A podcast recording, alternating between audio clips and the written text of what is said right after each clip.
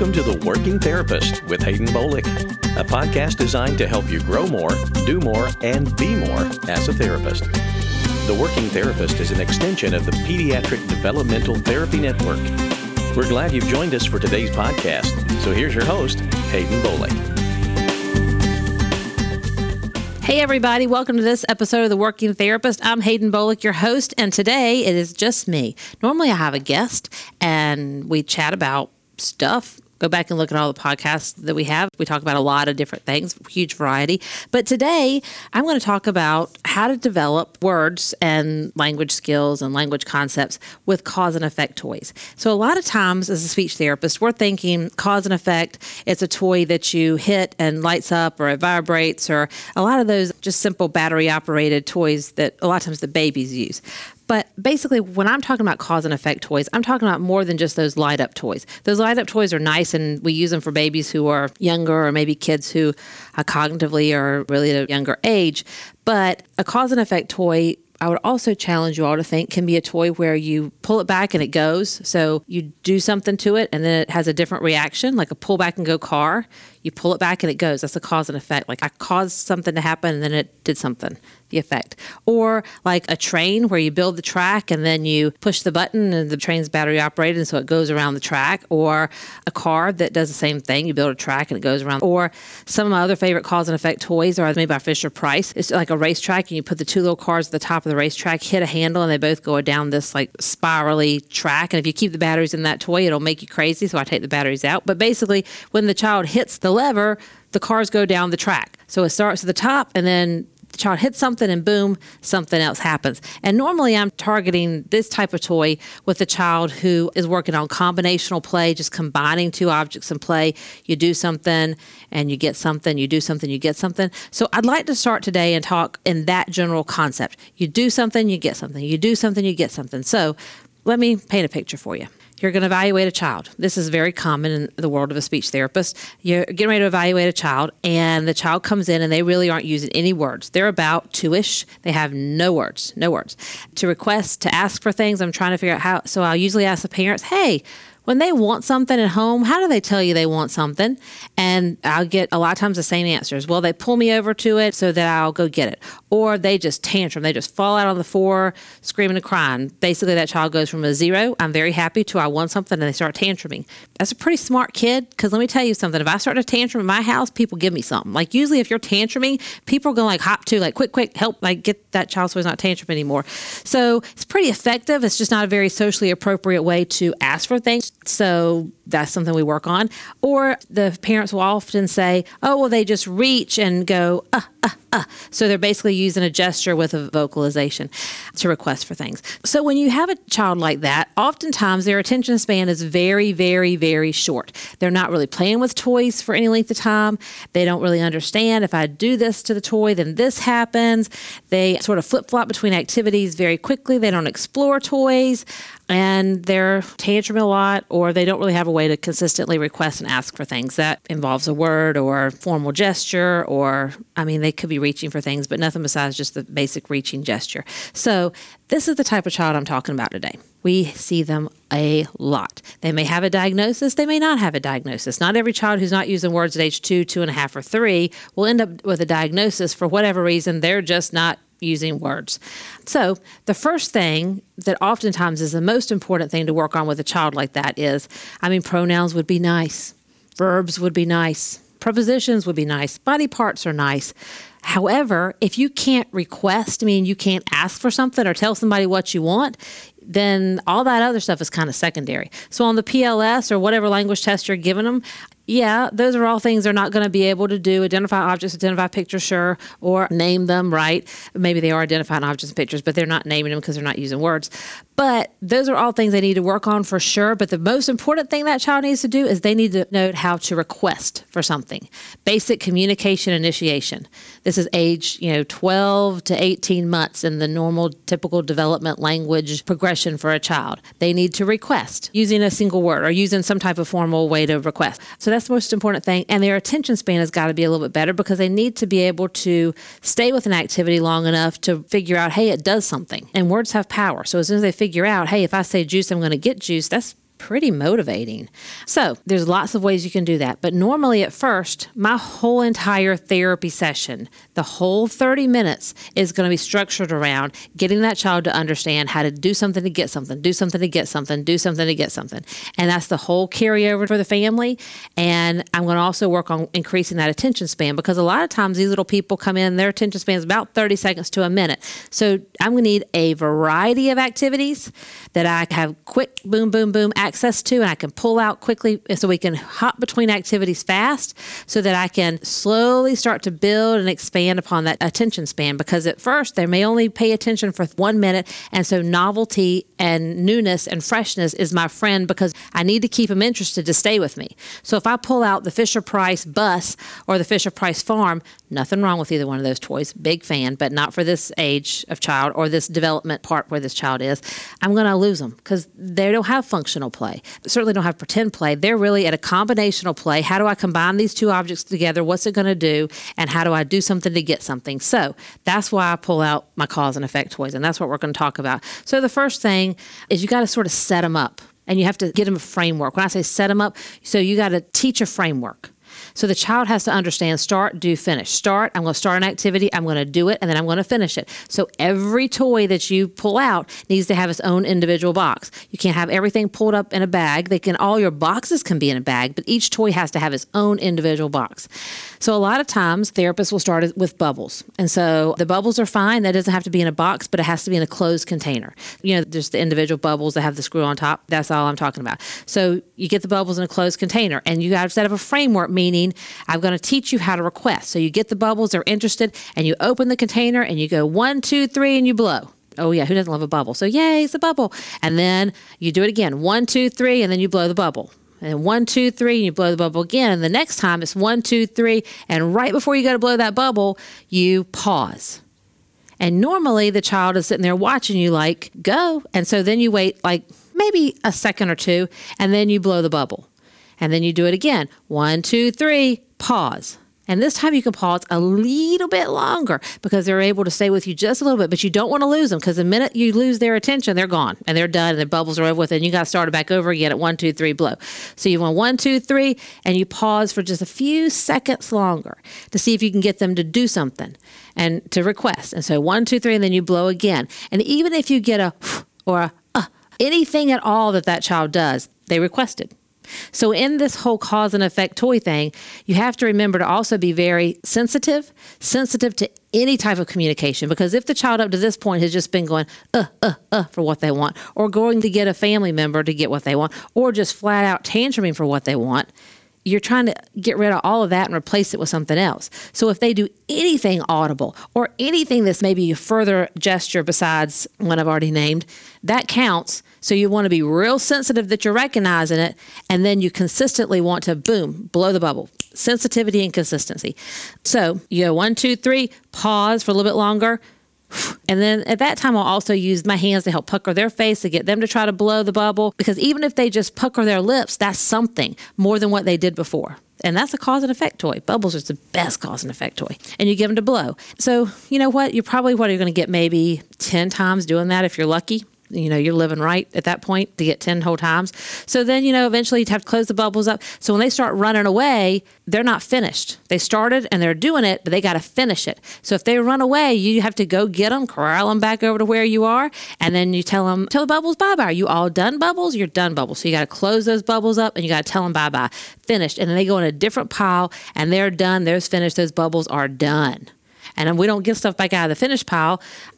I never get into a battle of wills with a child, because that's not what therapy is about, is a battle of wills, but it's just done and finished. Because a lot of times some of these kids will want to do something for a little bit and they'll go to a next toy and they'll just sort of rotate around. So we got to understand we start, do, finish. Because when we're done with the toy, we got to tell it bye-bye.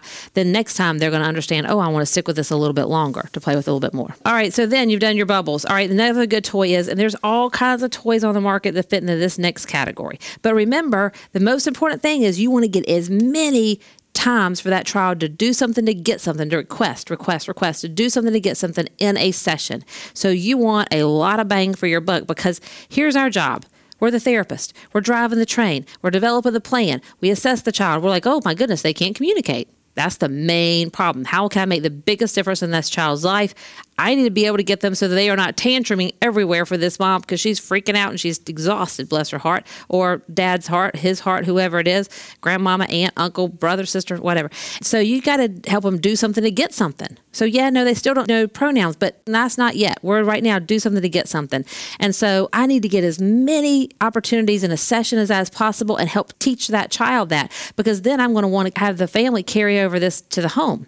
So I got to go ahead and set the precedence and set the whole concept and stage so that this child knows how to do this. And the stage is set so that they can do this when they go home. And the parents know how to do it as well. So the parents are watching this whole session, by the way, in case I forgot to say that, they're watching.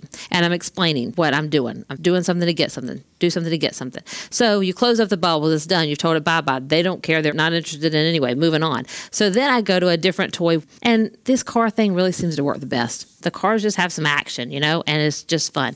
So the next thing I'll do is I'll usually take like the Fisher Price cars I talked about before, and the two cars go at the top of the track, and then you push the handle and they go down the track, and it's really fast and simple. So we take the cars, and then I hand over hand help them put the cars up in the track, and hand over hand we push the handle and the cars come down the track and I grab the cars up. Then I'll ask to the child, should we do more? So then I'll use the hand over hand for more, and then we'll put the cars back up. The child hits the handle, the cars go down again. So then I do that a couple times, make sure they understand how to do it. And then I have the child start taking the car and put it up at the top. And if they start putting it in the middle of the track or they start throwing it, then we have to go pick up the car and we put it back at the top of the track. And then they can have the car and it wind down the track. And then I grab them back up again. But each time I have them request for more. Or I also have them sometimes request for me. I pick which one I'm going to do, more or me. It just depends on the child. Sometimes me, they're a little bit more successful with because I take their hand and I pat it on their chest and say me. And then I give them a car and they put it up there because it's just more physical and it's less abstract. The sign for more is more abstract. You know, when you touch your chest and say me, which is not even really the sign for me, I think it's just me touching their chest for me. And I hand over hand, help them, you know, pat their chest and say me. It's just less abstract. It's more concrete because it's me and they're talking about themselves. And then I give them the car, they put it at the top of the track and they do that a couple times. And then when they get bored, meaning they start to kind of run away, look away, again, that toy's done, start, do, finish, and put that toy up and you do something else. So then another toy that's good for this cause and effect is anything where you have to build a track. This is kind of step two. The bubbles and the car where the cars go down the track are really sort of phase one. Another good toy in that category is sort of phase one is the Melissa Doug stacking blocks. The cardboard ones, I'll have them stack it up and then we'll knock it down with their foot. And we'll only stack up about three, four, five, depending on their attention span. And we'll knock it down with their foot and we up, up, up, up, up. And then we crash it down and up, up, up, up, up and crash it down. Because, hey, it's fun to crash stuff down. And so it's got to be fun and it holds their attention span. And again, that's a good cause and effect. So another good toy in that basic category, and the basic category is where you're getting to work on their attention span, getting them to attend longer, and just to understand you do something to get something. You do something to get something. So another good toy in that category is always a wind-up toy because you wind up the toy. It works exactly the same as bubbles. One, two, three, and then the toy goes, and then it stops. And then one, two, three, go. And then you get them to try to request for more every time it stops or hand you the toy back. That's also a request. So remember that sensitivity and consistency. You've got to be sensitive to every communicative attempt and you want to build on it. So if you're building on a sound, even if they're going, bah, you know, uh, anything like that, and then you build on that from there, but start where they are. Anything that they're doing where they're trying to do a sign, they're hand over hand for a sign, or they're touching their chest for me, even with you doing the hand over hand to get them to touch the chest. Then eventually you pull your hand back and they say me, and they try to touch their own chest, and it really works. But you want to always set up the framework. So one, two, three, go, and the toy goes. One, two, three, go, it goes. And then you want to put that little pause. You've got to put that pause and give them an opportunity to request. So with the Melissa and Doug blocks, the wind-up toys, the Fisher-Price track, the bubbles for a swing. Swing. Swing's a great toy for this. And in a therapy gym, you know, speech people often don't go into therapy gyms, but just great swing because you get them to swing. On the swing, make sure they're safe because you put a mat underneath or on the playground. And then right in the middle of the swing, you kind of stop them in mid-swing. So not when they're at the bottom, but when they're at either top. So you pull them towards you and they kind of pause. It's anticipatory. They're waiting. They're like, oh, I'm supposed to swing. And you hold them like, you want more? And usually they'll do something with their body. They request to swing more, and then you swing some more. And you one, two, three, four, five, stop. one, two, and you go again. But you want to be very, very consistent. Your words, your actions, the way you set it up should always be the same so they can anticipate and they can expect, so they understand what their response needs to be. Because if you keep changing it up on them, they don't know what to do, because you're building language. You're teaching them how to do something to get something. And you also want to watch how many words you use, which I know you're thinking, good Lordy, Hayden, as much as you talk, how in the world? But in a therapy session, I don't talk too much. I say what needs to be said, and that's really it. Too many words can just be an auditory bombardment for some kids. It starts to turn into like Charlie Brown talk, like wah, wah, wah, wah, wah. So, you know, sometimes I'm just like one, two, three, go. More, me, up. I use a lot of that and my intonation to help me as well. So those are all things that you can use to help with like stage one, understanding, do something to get something, and setting up the framework and being very sensitive and consistent, sensitive to their responses and consistent in what you're doing to elicit those responses. And then the next thing is they're going to learn. Or I got to do something to get something. I understand the start, do, finish concept. Their attention span gets better, so they're able to actually attend to a toy for a little bit of time. They're starting to request. They're starting to use a word. They're starting to use a sign. You know, they're starting to use a gesture. You start with gestures, and then hopefully words and word approximations, and then words come out of that. So once they can attend for at least a few minutes, then I'll start to pull out some toys like the Tomy. T O M Y has got a great train, and the tracks all connect, and then it's a pull back and go train. So you pull the train back and it goes around the track about, I don't know, four or five times max. So that's great because you can request each time to get the track and to build it.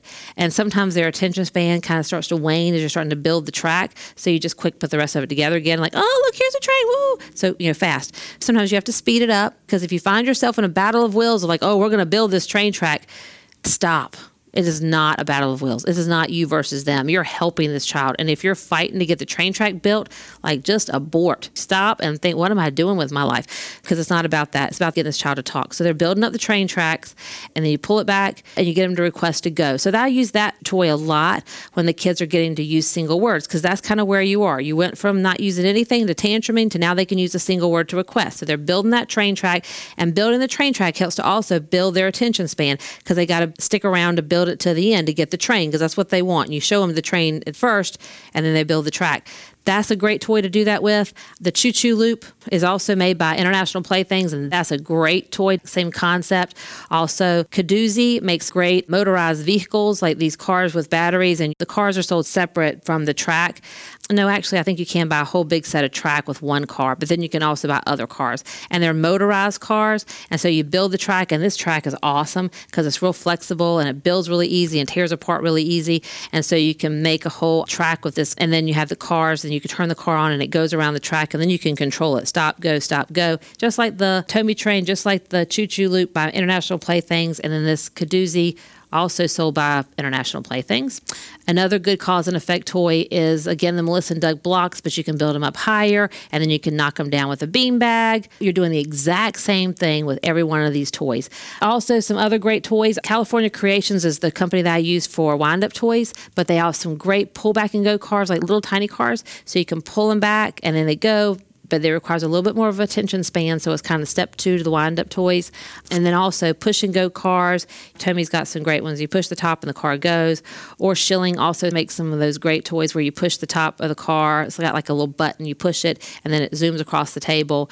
And there's other big pull-back-and-go cars. You can find a bunch of them like at the drugstore. You know, I was at the drugstore the other day, and they had a whole kiosk full of these pull-back-and-go cars that I'm sure you've seen. They're just pulling back and go, and they're like three ninety-nine each. Anyway, all of these are good toys. So you can start to help build the attention span.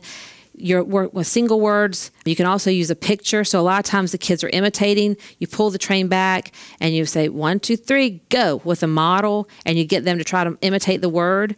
And then from that word imitation, you want to move to getting them to independently say it. So a lot of times I'll have them use a picture card. So I'll use a car of go or train. And so instead of me giving the model, I give them the picture, and then they have to say it. But as I'm doing it, I'm pointing to go train. And I usually use hand over hand to help them point go train. This is still as long as they're interested in the train, by the way. I'm not going to force them to play with the train. If they don't want to do that, it's gone. And then we get something else out. In the same category of cause and effect, because I'm trying to get them to build sentences and build single single words. And I want as many opportunities for them to request for a single word and use a single word and build a phrase as possible in a session. It's all about the number I can get. Because again, remember, I'm driving this train. I'm not stuck on the train analogy, but okay, I'm driving this therapy session. I wrote the plan of care. So my job is to get as much practice and as much function and establish a plan, establish the way it's going to go as possible. Then I give this to the family to carry over to home or to the teacher to carry over to the classroom. So we're back here at Go Train. So we'll build a sentence. We initially start with a single word. So I try to build it up. If I can build it up in one session, I'll start there. So I have my pictures ready in advance and I'll pull them out. So I try to phase back my verbal model and give them a picture cue model for them to use the words go train, you know, or more block or up block or go car. It's usually the go or the more stays the same, and then we change the second word. It can be whatever. It doesn't matter. But anything in this whole category for cause and effect. And so we do that. So eventually they get to the point where they're using, you know, multi-word phrases, like a three-word phrase even. And you still can stay with the same exact types of toys, because then at that point, if they're using multi-word phrases, now you're ready for some verbs. You're ready for some verb identification and verb use. You're ready to start building your vocabulary for nouns, using some directional concepts, some prepositions, start to do some descriptive concepts, you know, part and whole, understanding, multi-step directions. Now you're hitting all those language concepts, because now they can use a phrase in a sentence, so they can say what they want. And they can also tell you what they don't want, because that's really important, because you don't want them to hit their friends. You want them to say, don't take my puzzle, or no puzzle, or no friend, or no, or something. But they have to be able to request and protest with a word versus tantruming or hitting or whatever. So now you got them there. So now they can use and they can say, go, more, mine, that kind of thing. So now you start to build your phrases and you start to build your vocabulary of words. So a lot of times as we're making the train go around, usually we're starting with nouns, getting to try to increase the vocabulary of nouns. And so as the train's going around the track, I'll take a picture or an object. I start with objects, actually. And I'll take, you know, everybody's got farm animals. Usually every classroom has objects, like little figures of whatever. So a lot of times I'm starting with farm animals. And so I'll take a horse. And as the train's going around the track, I'll put the horse around the track. And I'm like, oh, no, you know, uh-oh. If I'm worried about auditory bombardment and too many words, then I'll just say, uh-oh, and I'll say, move, horse, or no, horse, or maybe I'm just working on uh-oh, and then go again. So I could start with uh-oh, meaning like something happened here. Let's pay attention. Uh-oh, something happened. Now I got to do something. So it gives you an opportunity in a real life situation for the child, because they're interested in this toy. Remember, if they're not interested, move on to something else. But they're interested in this situation. So for them to problem solve and figure out, oh my goodness, the train's not going because this horse is in the way. So now what? So we got to uh-oh, and then I'll take the child's hand and get them to push the horse out of the way. And then we'll put a sheep next time, because you don't want to use the horse. That's boring. It's the same thing. It just happened. So then we'll use a sheep, and we can do some sheep noise like bah or whatever. And I'm not even going to do my animal sounds for you, because y'all are probably better at that out there. But anyway, so then you do a sheep the next time. They hit the sheep. And then you do a pig and a cow or whatever you've got. So you can build from the uh-oh and the natural thing to move cow, move sheep. So remember that carrier phrase, move. So you start to build your nouns with all the animal or object sounds. And then I'll start to add different objects. objects you can do, and then I'll move to a variety of pictures. And then you can also start to introduce verbs. So it can be jump horse, meaning like jump horse out of the way, or, you know, run pig, and you get the pig to run out of the way. Hop, jump, run. I don't usually use sleep, because you can't sleep the pig out of the way. That doesn't make any sense. But anyway, I'll use action words to get them to move the stuff out of the way, because you can't build a sentence if you don't have a verb. So that's when I'll start to build on these verbs and verb uses then. So now, just to recap, we went from no attention span and they can't use words to request at all, to now they can use full sentences, and we're starting to build on the noun vocabulary and the verb vocabulary. And then we can start to do prepositions, because they can start to be the ones that decide what's going to get in the way. You know, you want the red cow or the blue cow? Or do you want the red shoe or the green shoe? Or do you want the big ball or the little ball? You know, whatever. So they can start to get in some descriptive concepts and prepositions. So on the track, you can put something under the track, and the train's got to jump over whatever's under the track, because these tracks can connect so you can put something right at the seam of the track. So under, on, beside, all your preposition concepts you can target with this. It's also a great social pragmatic activity. I use this type of thing for all kids in social groups because my turn, your turn. One friend can be the one who puts the obstacle in the way, and another friend can be the one that moves it. And then you have to take turns because when the train stops, if it's Joey's turn, then Sam over there has to ask for the train. So can I have the train? Because you're using a question, directing it at somebody else versus just snatching the toy. Also socially appropriate. What's the appropriate thing to do? So these cause and effect toys can take you like for a long way. So I have like a whole cabinet of various cause and effect toys. And the Melissa and Doug blocks are the same way, the stackable blocks. So you start initially with them just stacking up the blocks and them knocking it over. Do something, get something. You stack them up, boom, you get the crash. That's very cool. When you stack them back up, you get the crash. But then what happens is you can start to hide things in the blocks. And as you're stacking the blocks up, you can take your farm animals and go, bye-bye horse, and you cover the horse up. And bye-bye cow, and you cover the cow up. So you're able to start building, and you can build phrases in this. It doesn't matter what the carrier phrase is. You just want to keep building that vocabulary. And you want to give them something that's the same each time as you're building that phrase versus them coming up with something new every time. Because you want to give them independently using the words and be being independently successful. So bye-bye horse, bye-bye cow, bye-bye sheep. The word that changes is the farm animal. The things that say is the same as bye-bye. So at least fifty percent of the time, they'll get half the phrase. It's pretty good. And then you work on getting them to name the farm animals. So the Melissa and Doug blocks, you can hide the animals under. And then you can say, okay, are we going to knock it over with our foot? Or are we going to knock it over with our hand? Or you can just stack the blocks up and you don't have to hide anything underneath it. And you can say, okay, is the horse going to knock them over? Or is the bug going to knock it over? And then is the horse going to run and knock it over? Or is the horse going to jump and knock it over? So the verb and the noun. And that's how you start to build all these concepts with just a different type of toy. So to recap, here's what we know. First, we're starting with a child who doesn't have much of an attention span and also who isn't able to request in a way that's functional, though tantruming, like I said, it's very effective. People hop too, but you may not get what you want. And it's not really socially appropriate behavior. So you're starting with a child who's not attending and a child who can't functionally and appropriately request or tell you what they want. They either have no words, they're tantruming, or they're just using some gestures and some vocalizations. And ultimately, that really ends up in a lot of tantruming because they aren't able to really tell you what they want. So they can't effectively communicate. And so stage one is working on that attention span, getting them to attend for longer than just a few seconds, being able to stay with the toy long enough to start, do, finish, though it's very therapist-directed.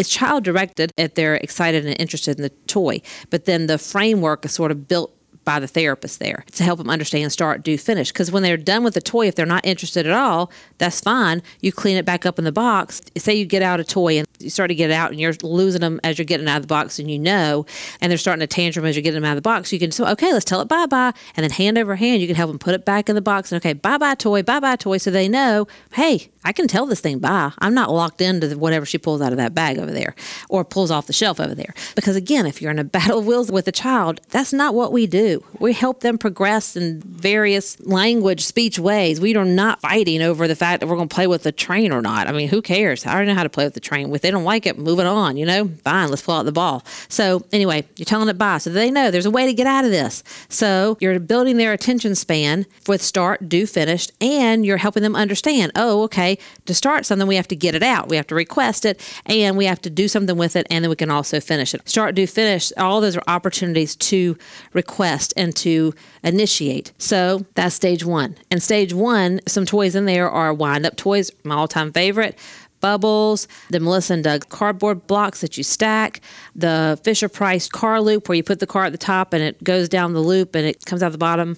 I didn't talk about this earlier, but ball runs. This toy is kind of like a rectangle, and you put the balls at the top and you hit them down with a hammer and they go down this little maze and come out the bottom. That's awesome. Kids love that toy, by the way. But those are all good toys in stage one. Because basically, a child at stage one, when you're just trying to get them to increase their attention span and understand to say something to get something, then they probably are going to switch toys a lot in a session. And they're at a combinational stage of play. So they're learning how to combine toys in play and understand how toys work together in play. And that's going to set them up for future exploration of toys and interaction with toys and people to be successful later. So that's where you are stage one. And you want to do as many times in a session as to do something to get something, do something to get something, do something to get something. And it's really important because you're creating the framework and teaching that child how to request. And this stage, stage one, it's really important for you to be as sensitive as possible to their communicative attempts and then consistent in your framework and the words and how you set it up. So with bubbles, I do it the same way every time. Remember one, two, three, and I blow, one, two, three, blow, one, two, three, and then pause to give them an opportunity to, to request. Some of the things I tell the parents at home at this stage is every child at this stage is in a car seat. Most of them are in a car seat. And there's like use a lot of those five-point harness car seats, you know, where they connect to the chest and then the chest snaps connect to the snaps between their legs.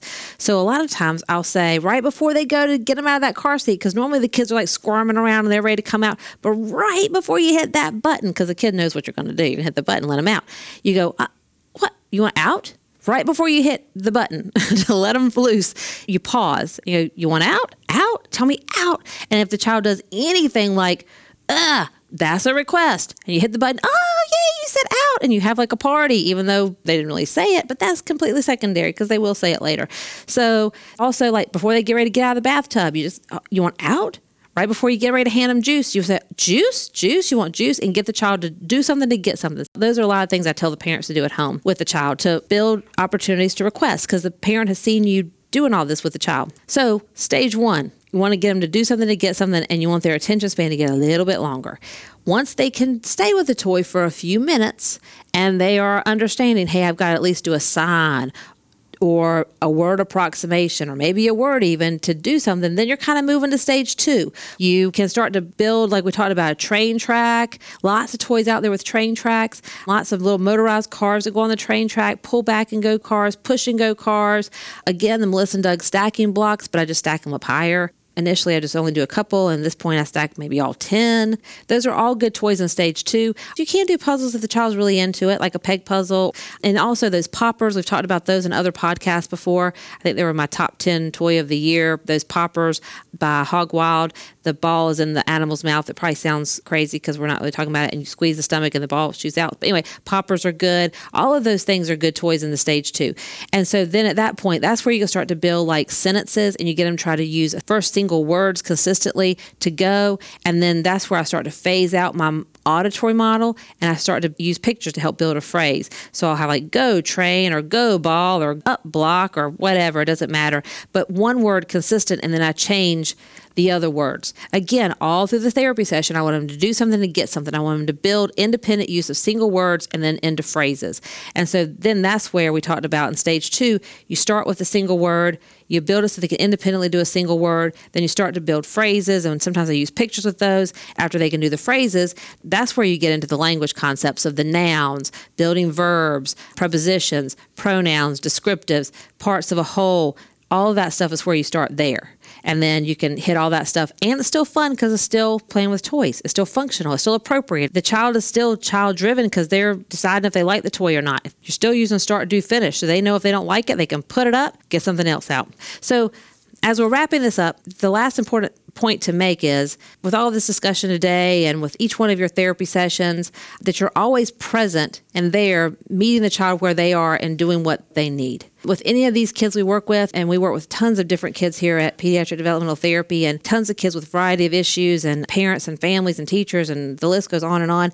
One of the things we always try to remember is, you know, no matter what I've accomplished in this life or any other therapist or any family member or anything, whatever they've accomplished, all of it pales in comparison to living your life daily with a disability.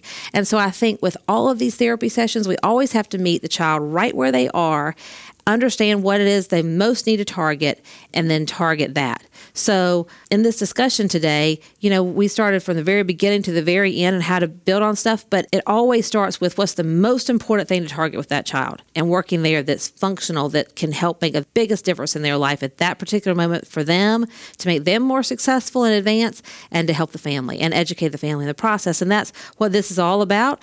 And we just talked about strategies and toys and ways to do that. So as you take this and use it in therapy, therapy and in your practice and your therapy world, I think it's important for us always to remember what the kids we work with and the families are dealing with daily. So if you want to check out the toys I've talked about today and more toys, you can check those out at our website at pediatric d t dot com. You can also hear other podcasts where we've talked about toys and interventions and strategies and ways to use toys in therapy and other therapy ideas at the working therapist dot com. We've got a whole library of podcasts there. So check us out there. Thanks so much for your time today. I've had a great time. And thanks for listening. And I'll catch you next time on another episode of The Working Therapist.